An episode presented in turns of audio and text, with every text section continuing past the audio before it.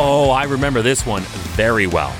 We figured that with only four more episodes to close out year one of this podcast, this story had to be here. Hi, I'm Chris May, writer, producer, and host of This Day in Weather History, a podcast from the Weather Network in Canada, and only one week away from its first anniversary. In 2017, water levels in Lake Ontario were at their highest in more than 100 years and on May 27th, they reached that peak, a level that was recorded at 75.93 meters on this day in weather history. Okay, so this story has two major reasons as to why and how this happened, and although it was triggered by the weather, that's not the full story. Today, we go back and look at everything that happened in that time. First, Lake Ontario levels began rising above normal as early as April the spring started out unusually mild, temperatures above seasonal, and that led obviously to a more rapid snowmelt.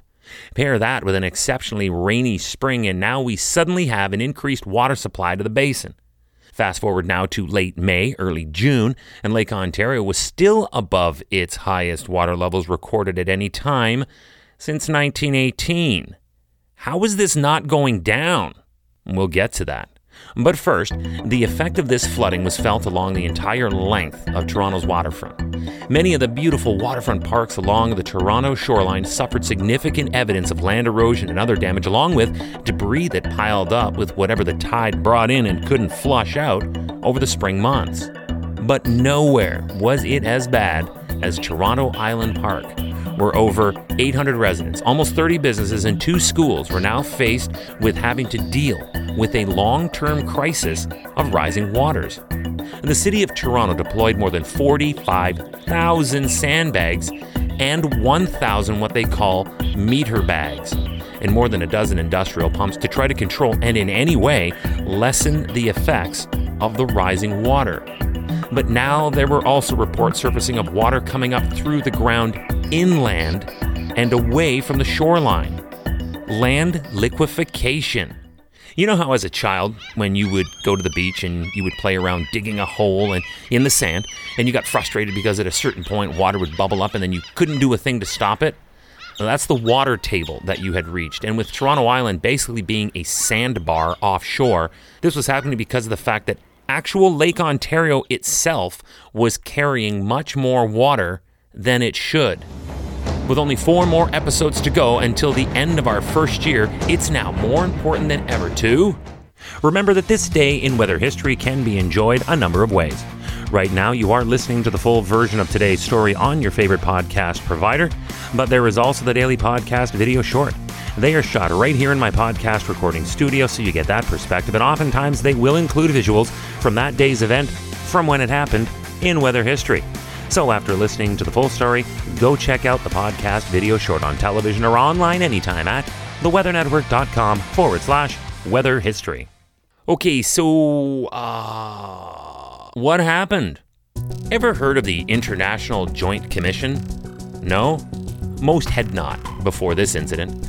They are an organization, co op, basically, between Canada and the United States that formed, get this, all the way back in 1909. It's amazing that it had been around that long, but now they had every media spotlight on them. They're actually a critical group that regulates the outflow of the waters of Lake Ontario to the St. Lawrence River. They follow an agreed upon and carefully prescribed plan that is charged with balancing water levels upstream and downstream to minimize flood and erosion impacts to all shores along that path. I am assuming that the reason that they were a 108 year old organization that most only found out about here was because they had done a dang good job. But this one was just really unusual, and there was an entire island with the name Toronto on it that was now in jeopardy. They needed to be careful here and hold this precarious balance so as to not totally inundate the narrower passages of the St. Lawrence and, in its literal wake, totally disrupt shipping along this centuries old route. This action gradually resulted in a reduction of approximately one centimeters per day in Lake Ontario. So it was slow and gradual, but by early June, Lake Ontario's level was on a gradual decline. After the water peaked at a record high this day in weather history. Tomorrow is May 28th, and it is episode 362. With now only four more days to go until our first anniversary, we will be looking ahead to the Barrie tornado of 1985, the 1948 Oregon flood, and a shipwreck that had the most unusual circumstances surrounding it. But tomorrow is a story from the year 1900 that is literally lights out amazing, man. That's tomorrow on this day in weather history with me, your host, Chris May.